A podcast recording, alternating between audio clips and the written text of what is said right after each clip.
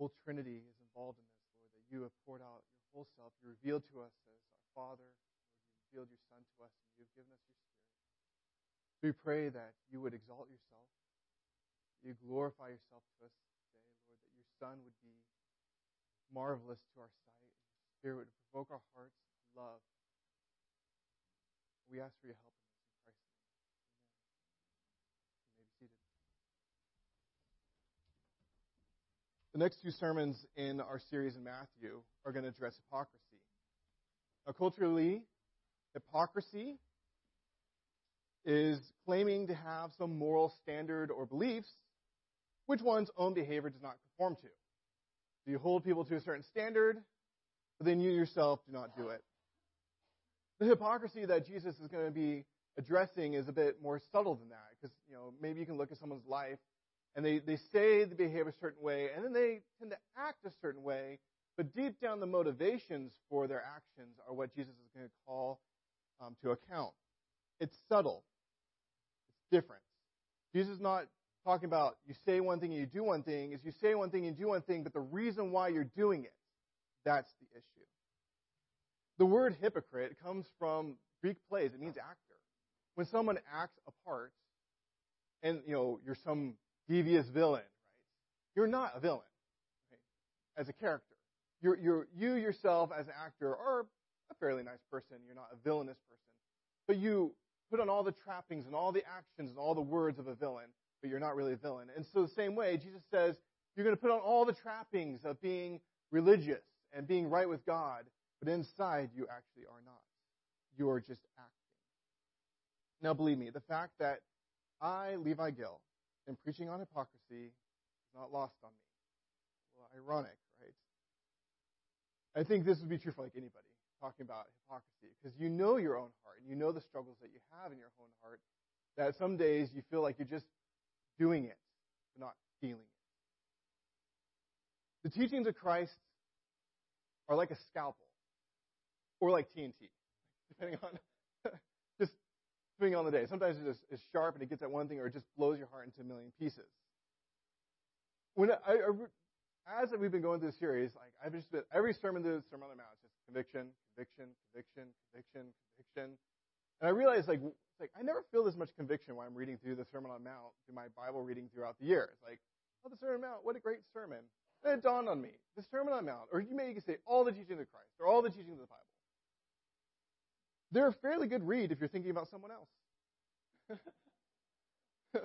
but as soon as like the, God actually starts pointing it at you, and you're reading these, and you're wondering how, it, how you measure up, or how you are, how you are to these scriptures, and what needs to be fixed in your own heart, you begin to squirm, right? And then you want to read it a little faster get through it. Well, I've been squirming all week long. Because at the heart of what's going on here, Jesus is challenging my motivation. Like, why am I doing what I'm doing? So I stand here as a man in need of a Savior, the great need of the Holy Spirit to come and just help us right now, to heart, help break through the hardness of our own hearts. The Holy Spirit would do His work today as we look at His Word. It's encouraging in the book of Hebrews. When the book of Hebrews quotes the Old Testament, Paul says the Spirit says, is saying. So even though he said it thousands of years before, he's saying it now. And that's the same thing right now. Even though Jesus spoke these words 2,000 years ago, he's saying them now to us. So let's open to Matthew chapter 6. So the first verse is going to be a command. And it's going to be the overarching command. And then he's going to give three examples of where his command is going to affect you. At least these people. We'll get to that. So it's going to be a command followed by these three examples. So his command is beware. You need to beware. Beware practicing your righteousness before other people in order to be seen by them. For then you will have no reward from your Father who is in heaven. So, for example, two, thus, when you give to the needy, sound no trumpet before you, as the hypocrites do in the synagogues and in the streets, that they may be praised by others. Truly I say to you, they have received their reward. But when you give to the needy, Do not let your left hand know what your right hand is doing, that your giving may be in secret. And your Father who sees in secret will reward you. Example, second example. And when you pray, you must not be like the hypocrites, for they love to stand and pray in the synagogues and at the street corners, that they may be seen by others. Truly I say to you, they have received their reward. But when you pray, go into your inner room and shut the door and pray to your Father who is in secret. And your Father who sees in secret will reward you. And when you pray, do not heap up empty phrases as the Gentiles do, for they think that they'll be heard for their many words. Do not be like them, for your Father knows what you need before you ask Him. Pray then like this Our Father in heaven, hallowed be your name. Your kingdom come, your will be done on earth as it is in heaven. Give us this day our daily bread, and forgive us our debts, as we also forgive our debtors. And lead us not into temptation, but deliver us from evil. For if you forgive others their trespasses, your heavenly Father will also forgive you. But if you do not forgive others their trespasses, neither will your Father forgive your trespasses. And then his third example. And when you fast, do not look gloomy like the hypocrites, for they disfigure their faces that their fasting may be seen by others. Truly I say to you, they have received their reward. But when you fast, anoint your head and wash your face, that your fasting may not be seen by others, but by your Father who is in secret. And your Father who sees in secret will reward you. Do not lay up for yourselves treasures on earth, where moth and rust destroy, where thieves break in and steal, but lay up for yourselves treasures in heaven, where neither moth nor rust destroy, where thieves do not break in and steal. For where your treasure is, there your heart will be also.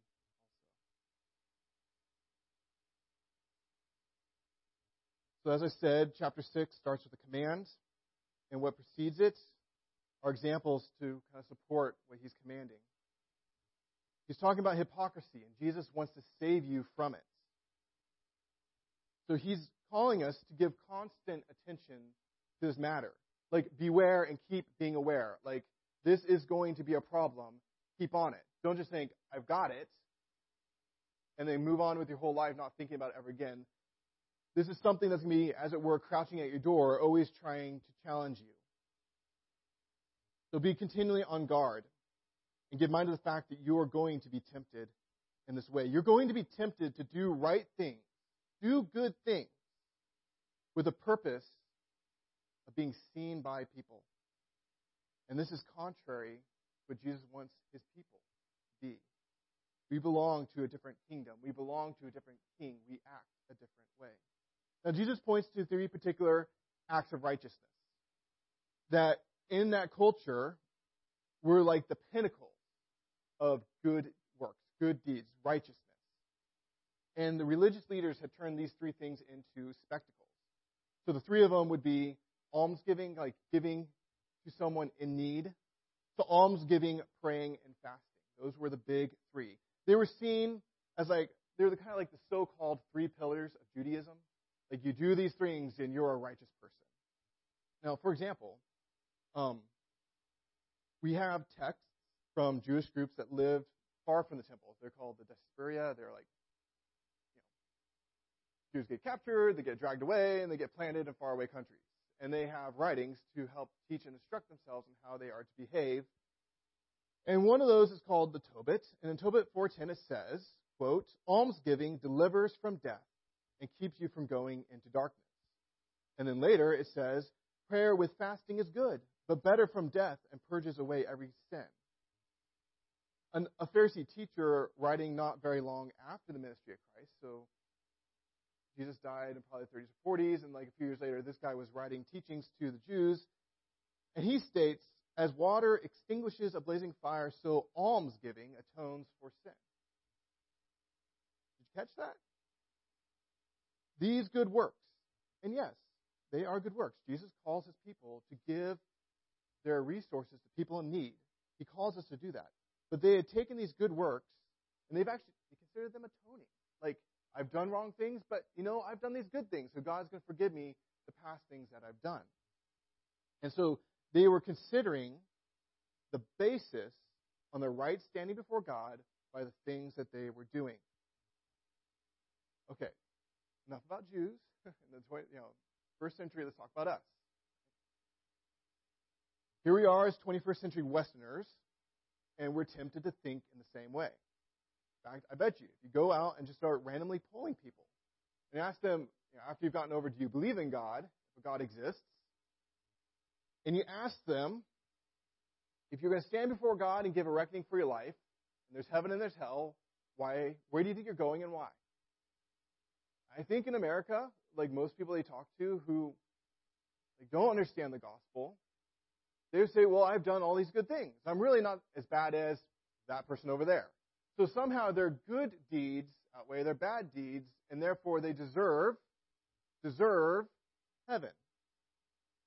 Now, I'll turn this question to you. You ponder. So in those quiet moments, when you're walking to your car, you're folding your laundry, or you wake up at 2 a.m. at night, right, and your heart is troubled and you're having a little crisis, and you wonder um, if you're heading in the right direction, if, if you're all right with God, what gives you peace of mind? What tells you you're okay? Yeah. So if answers like, oh, but I go to church, or I read my Bible, or I give, or all the things that I'm doing make me all right with God, and your answer is not Jesus makes you all right with God, then you are on shaky ground. Because if your basis is, if you're standing before God is on that basis, Jesus is about to tell you that you can still do all those things and be doing it for the wrong reason and therefore have no reward with your Father who is in heaven. Good works as a result of a changed heart. Good works do not change a bad heart. You can do good things in such a twisted way that you do them for your own sake. So that they're really not good works at all. You've twisted them, you've warped them, you've made them all about you. It becomes self worship. In fact, Jesus says, these people are doing it because they want to be worshiped. You can do good deeds because you want to be worshiped. Look at verse 2. When you give the needy, sound no trumpet before you, as the hypocrites do in the synagogues and in the streets, that they may be praised by others. Now, that word praise, it's a weighty word. Not the way that we use it, like your boss praises you for a job well done, right? Okay, that's a compliment, not necessarily praise in the way they mean it. To the Jews, to say that you're going to praise something means you're going to glorify it. You're going to marvel at it. You're going to use words and express how great someone is. That word praise, read it throughout the Bible, always refers to God. Except right here. When people are trying to get praise for themselves. They're putting themselves in the place where God should be in people's worship and adoration. Look, what a great person this is. How marvelous is this person? God alone to be praised because he alone is valuable enough, holy enough, pure enough deserve such worship and adoration. Everyone else is a cheap knockoff So the point of these good words, these good works, is that you wanted to be worshipped and adored by people. We want our own worship. So Jesus does what a jeweler does. You want to be worshipped? Well, let me take a look. Are you worthy of worship? So like a jeweler would take a diamond, take a look at it, say like, yeah, so now that I'm peering into your inner depths, let me see. What do I see? Diamond? Like muddy rock. So I grew up in church. This, of course, is going to cut close to home. Because, and Brianna and I, we talk about this all the time, because we went through this as kids growing up in the church, and now probably my daughters are going to go through this growing up in the church. And I think every kid who grows up in the church inherently starts out as a really good hypocrite. I teach at a Christian school, and I see a bunch of kids professing to be Christians. I think some of them are, but I'm thinking the chances of it being 100% are not really good. Because here's the thing I call it social capital. So they're in a culture where the cultural pressure says behave a certain way. And when you do, you get praised. And when you don't, you get punished. Okay, no, it's, not a bad thing to get praised and punished, praised for doing what's right, punished for what's wrong. But at the same time, what's the motivation? Okay, so now fast forward. This is what you notice. So then a bunch of kids who seem like really good Christian kids, they go off and they go get a job and they go to college. And suddenly there's another type of cultural cultural pressure to conform a different way. And now you begin to see like the quality what, what was in the heart. So when you're at, you know, in a church environment or you're in a Christian school environment, you say behave this way, and then you go out and you realize you're a freak, right? That you're gonna want to do things and not believe things, you say things, you don't do things that everyone else thinks is normal, right? And so there's pressure like, why don't you do that? Why did you do that? Now the question was, is there genuine conversion in the heart? Are you genuinely a follower of Christ, or were you just conforming socially? Because that was what humans are very adaptable. You're just adapting. And then they walk away. And then, like the really good Christian kids, they get to be the youth leader, assistant. They get all these jobs, right? Because they were good kids. All right? And, and that's, okay, so that's like kids to adults. But this is true for even adults. You can be in the church for 70 years and be acting the part of a hypocrite. That's why you need Jesus' teaching to come in like TNT. Just drill right in, put in TNT, and blow your little heart apart and show it to you. You'd be like the rich young ruler. Jesus, I've done everything. But I'm sure there's one last thing. What is it? And Jesus says, wrong path, buddy. you, you obey all the commandments. Let's try the first one. Love the Lord your God with all your heart, soul, mind, and strength. You love me above all else? Go sell everything. There's idolatry in that heart. He likes the wealth. He likes the benefits that come from the wealth. He won't love his God above all else. So Jesus is calling us out. Now, the evidence of hypocrisy. So he's warned you about hypocrisy, the evidence of it. When you give to the needy. Now, first of all, Jesus is assuming that his disciples will give to the needy. Not if you give to the needy, when you give to the needy.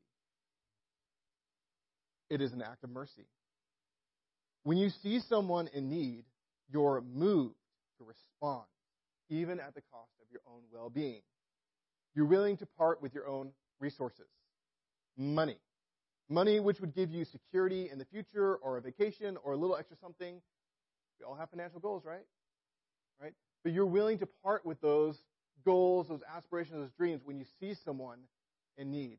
And the Bible tells us that one of the reasons why we have abundance as God's people, one of the reasons why we have abundance is that we would be able to help others in their need. So for example, in Corinthians, 2 Corinthians chapter 8, Paul is telling the Corinthians, you know, last time I was here, you said you were to you were willing to give to the needs of the Jews back in Jerusalem.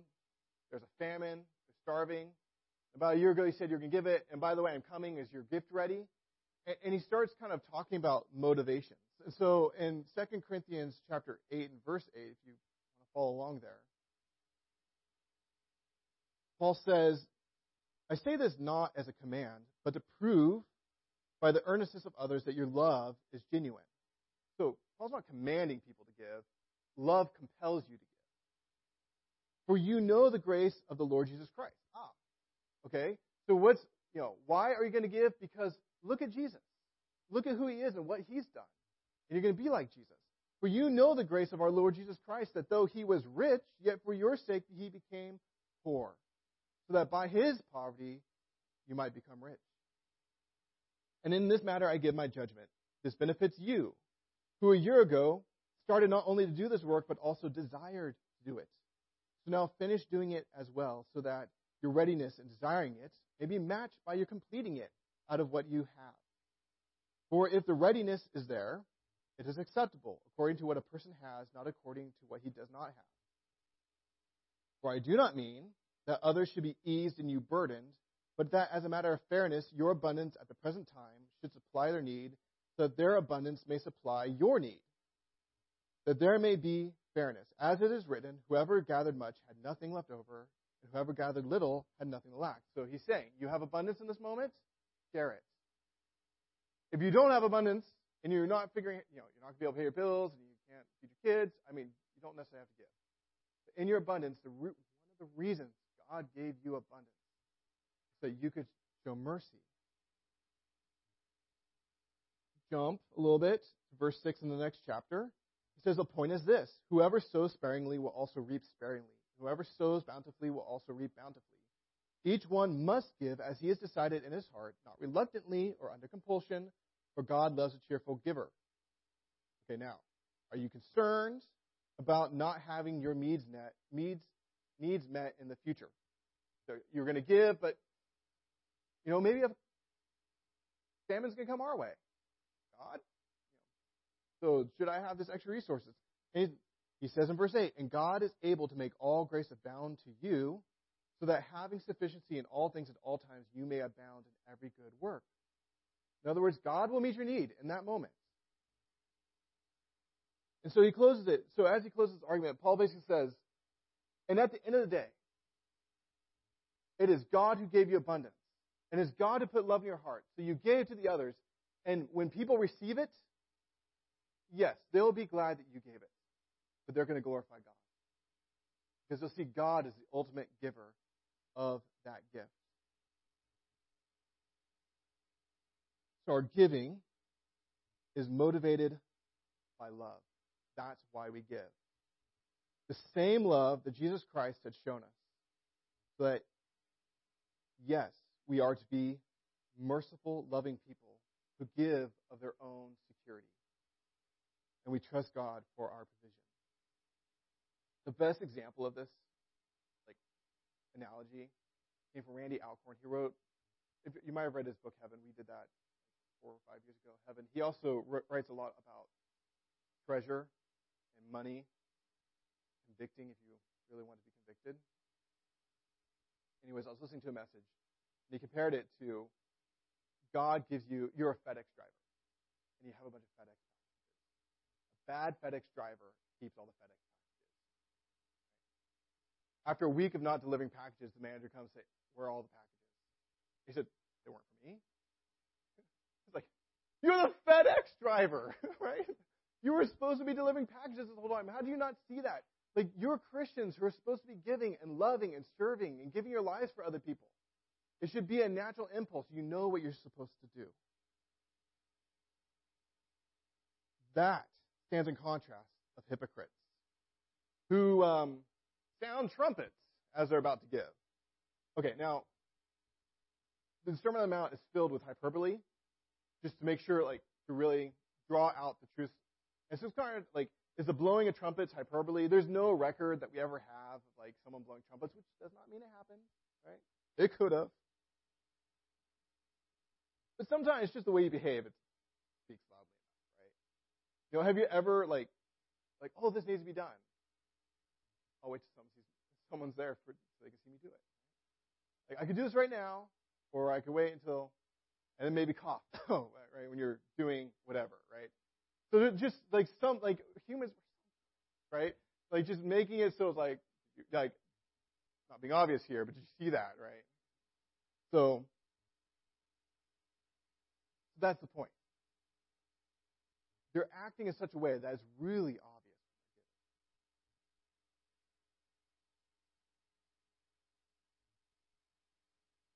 So Jesus says, Hey, what did you want? Attention from people? Praise of people? Okay, you got it. They notice. They're praising you. They think you're great. But your father doesn't think so. Because they have received their reward in full. That's all you're after. You got it. They want the perception that they have earned favor with God. That God really likes them because they're generous people. You like me too? And it's simply. One commentator said on this, quote, Jesus recognizes how easy it is for sinners to engage in worthy, philanthropic, and even religious activities.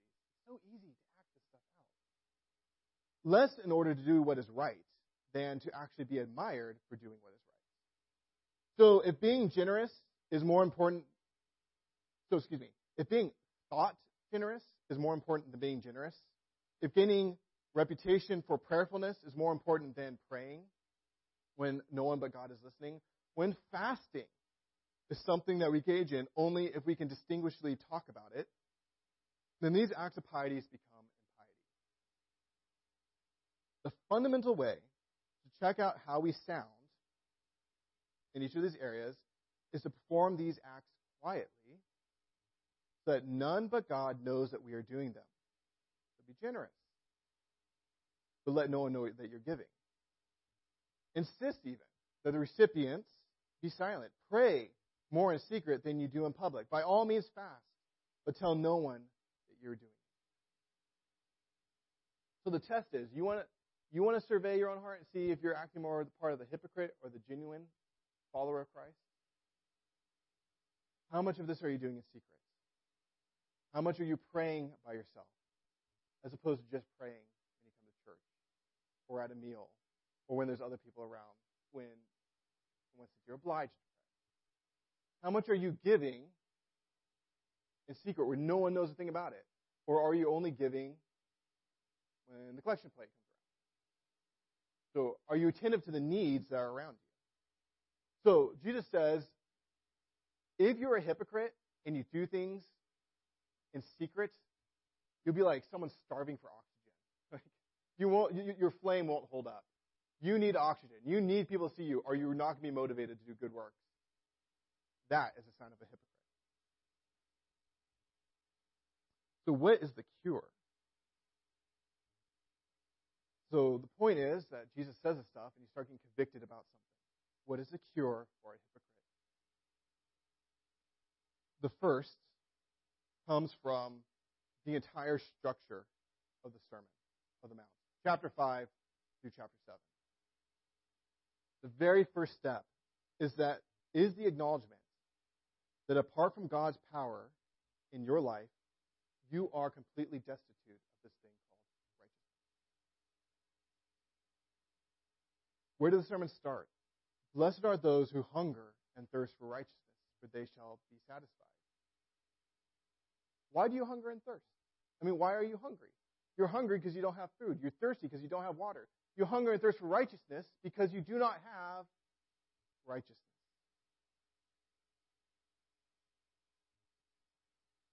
The Apostle Paul, I think, is a premier example of one who thought he had righteousness only to find out that he didn't. We read from Philippians chapter 3, the scripture reading today that Paul had both the pedigree and the actions to back up the fact that he's okay with God. I was a Pharisee. I was a Benjamite. Benjamite? Yeah, Benjamite. A Hebrew of Hebrews. Zealous persecutor. Everything you think that someone who's earned right favor with God would have. He had it all. Like if people started like stacking up against like who, you know, in their game, who is like the one that God likes the most, and Paul will be like, not to boast, but um, I've got it all. Right? But then, Je- then Paul comes face to face with Jesus, kind of like the rich young ruler came face to face with Jesus, and realized completely on the wrong track. So he says, whatever gain I had, I counted as loss for the sake of Jesus. Indeed, I count everything as loss because of the surpassing worth of knowing Christ Jesus my Lord. For his sake I've suffered the loss of all things and counted them as rubbish in order that I may gain Christ. Here's what's important. And be found in him, not having a righteousness of my own, my own that comes from the law, but that which comes through faith in Christ, the righteousness from God that depends on faith. You need righteousness. And the only place you're going to get it is from God by faith in Christ Jesus. It's an issue of source. The source of your good deeds, the source of your righteousness can only come from God working in and through you. God gives us His Spirit that produces fruit love, joy, peace, patience, kindness, goodness, faithfulness, gentleness, and self control. God produces it in you. Otherwise, we would never have produced fruit. This truth should not be overlooked because as you read through the Sermon on the Mount, you're being honest with yourself, you're going to fail at every checkpoint. Fail, fail, fail if you're trying to do it by yourself. But never fear, because Christ has never failed on a single one of these counts. He is of a different quality, a quality that we do not possess, but a quality that if you give your life to Him, He will produce in you. And it will be His righteousness in you. God saves us, He transforms us, He produces fruit in us. So at the end of the day, the glory belongs to God. Now, Matthew 5:16. Back up a bit.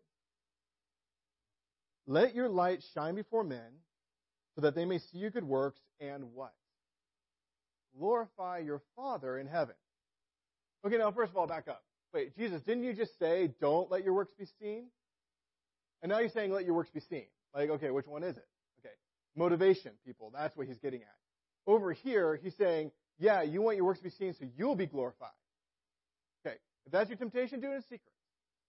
But if you want your Father to be glorified, then let your works be seen so that they will glorify your heaven. If you recognize that these good works does not come from you, but comes from your Father, then do them so that they might, so you can give glory to your Father. The glory of your Father, not you.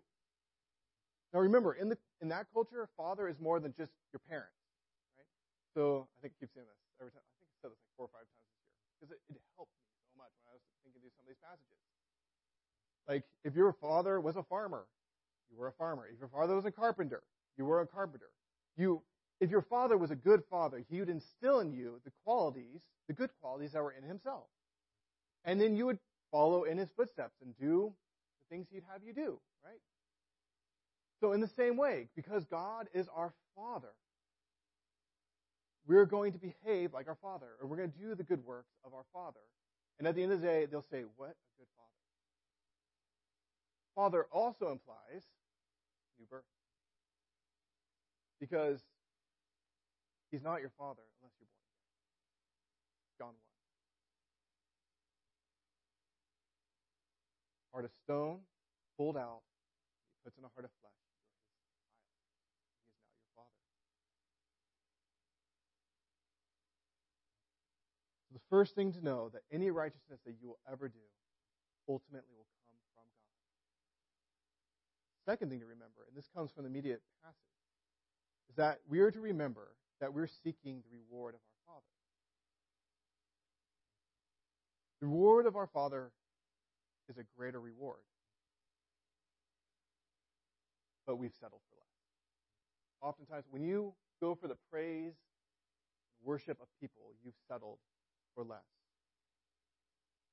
Your Father who sees in secret will reward you. We are instilled, we are built with the desire to be known, to be loved, to be accepted, to be treasured. And it's not a wrong desire, it's just a misplaced desire. What is probably, okay, C.S. Lewis, he, he, his most famous essay is called The Weight of Glory. And I've read, it. it's great because he, if you understand his biography, he was an atheist who became a reluctant Christian and just had to wrestle through so many ideas and just come to terms with them. And one of them was this whole thing reward, this weird word called glory. What is glory? What do you say? Like, glory is either really vain, like people who just want, I want glory, or it's luminescent. Like you can think of like a light bulb. Boom! Like, right? I want to be glory. You know, I want glory. I want to be like a light bulb. Like I don't get it.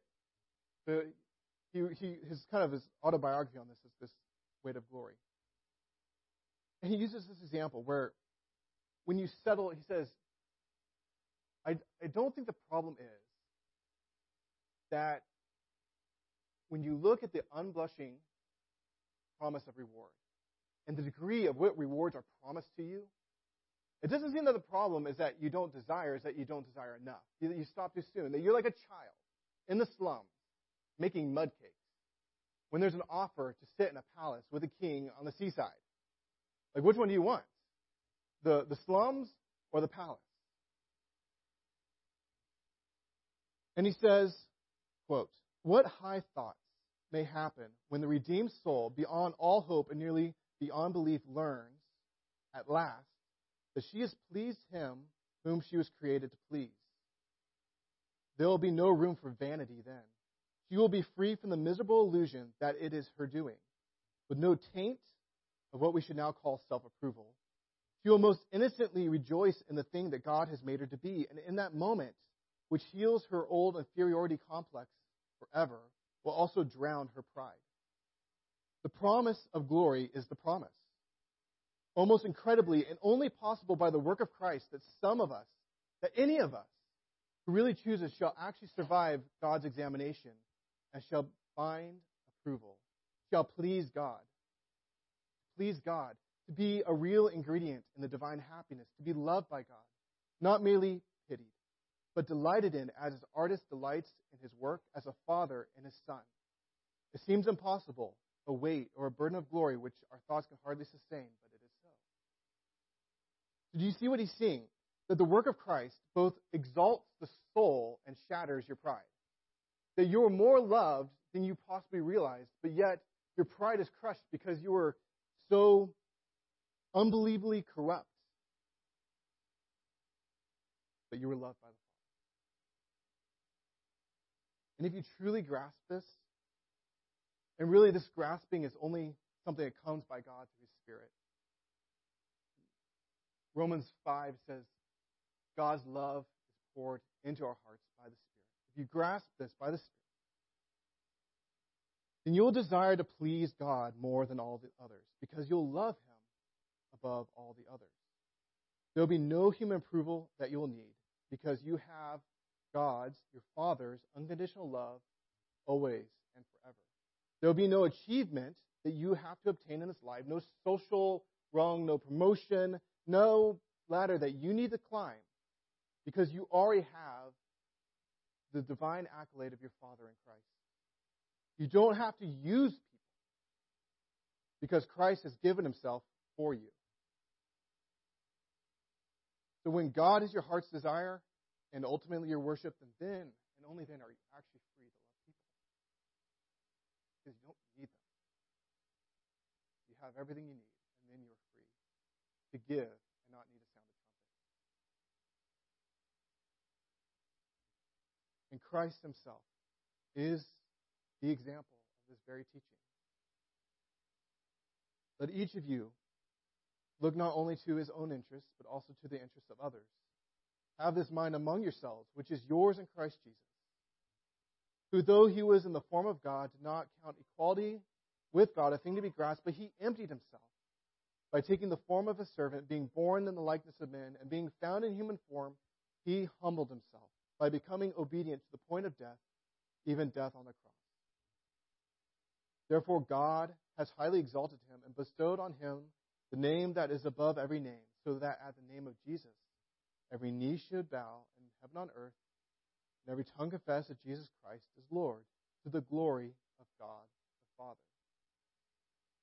Jesus loved to serve the Father. He gave up his prerogatives of his station, all the comforts that was his. He gave everything for us. And the Father has greatly rewarded. So let's celebrate that in communion as we're invited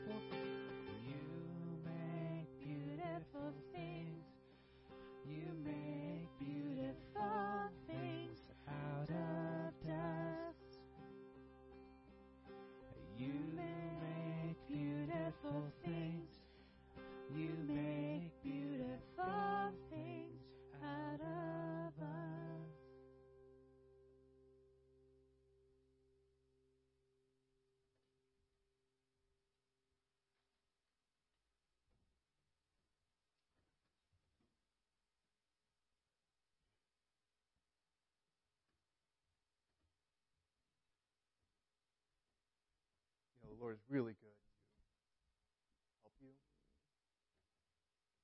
So He'll bring stuff up. You know, last week there was a sermon on loving your enemies. This week I was like, given plenty of opportunity this week to practice it. it was a hard week, but the whole time, like, it's like that resonating. is like, love your enemies, pray for those persecute you. I have to hear that sermon on Sunday. So the hope is that ask God to help you with this, that He'll bring up, bring to light things, actions, attitudes, which you're acting the part of a hypocrite. You want to be seen as one thing, but deep inside, you really aren't. But in that, He'll help you. He'll fight with you. He'll fight for you. The Spirit is there, interceding for you. And it's on that basis we rest. The Lord Jesus, on the night when he was betrayed, took bread, and when he had given thanks, he broke it and said, This is my body, which is for you. Do this in remembrance of me.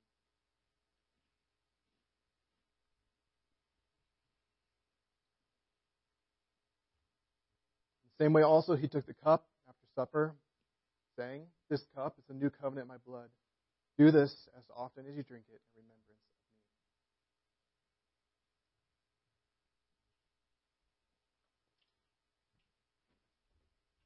For as often as you eat this bread and drink this cup, you proclaim the Lord's death until he comes.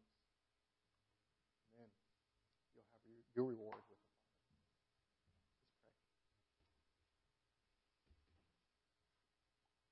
Lord, again, we thank you